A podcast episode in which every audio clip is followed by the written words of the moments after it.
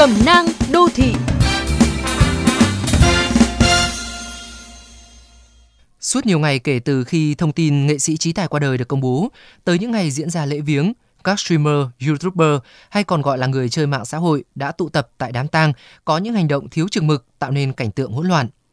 Người dẫn chương trình Đại Nghĩa đã từng chia sẻ, lần nào cũng như thế, đám tang một nghệ sĩ nào đó là dịp để thiên hạ kéo đến xem mặt người nổi tiếng với thái độ hiếu kỳ và phấn khích.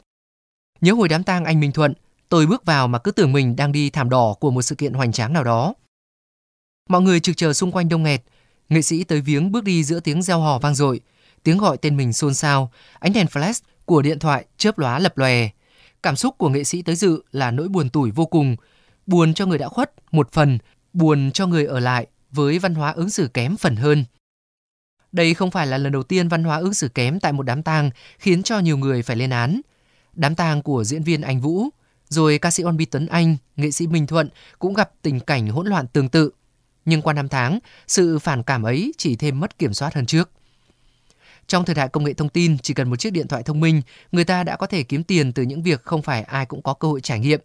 Như việc gặp gỡ nghệ sĩ, chi tiết cuộc sống đời tư của họ, cho đến việc là họ đi dự đám tang có khác người thường hay không. Từ nhu cầu giải trí của một bộ phận dùng mạng xã hội, đám tang của một nghệ sĩ đã trở thành nơi kiếm trác, mua vui như vậy. Trong lúc gia đình người thân của nghệ sĩ đang chạy đôn chạy đáo lo toàn hậu sự, tiếp đón khách chu toàn trong ngày buồn, thì lại phải sắp xếp thêm bảo vệ, ngăn chặn đám đông hỗn loạn. Trong lúc các nghệ sĩ tiếc thương cho sự ra đi của một người thì lại bị phân tâm bởi tiếng la hét, like và share của đám đông.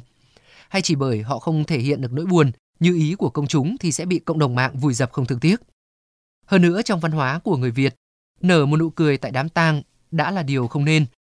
Nếu như không thể thắp một nén nhang thành kính phân hưu, cũng xin đừng biến đám tang của một nghệ sĩ thành nơi người ta nhắc tới văn hóa ứng xử tồi của người chơi mạng xã hội.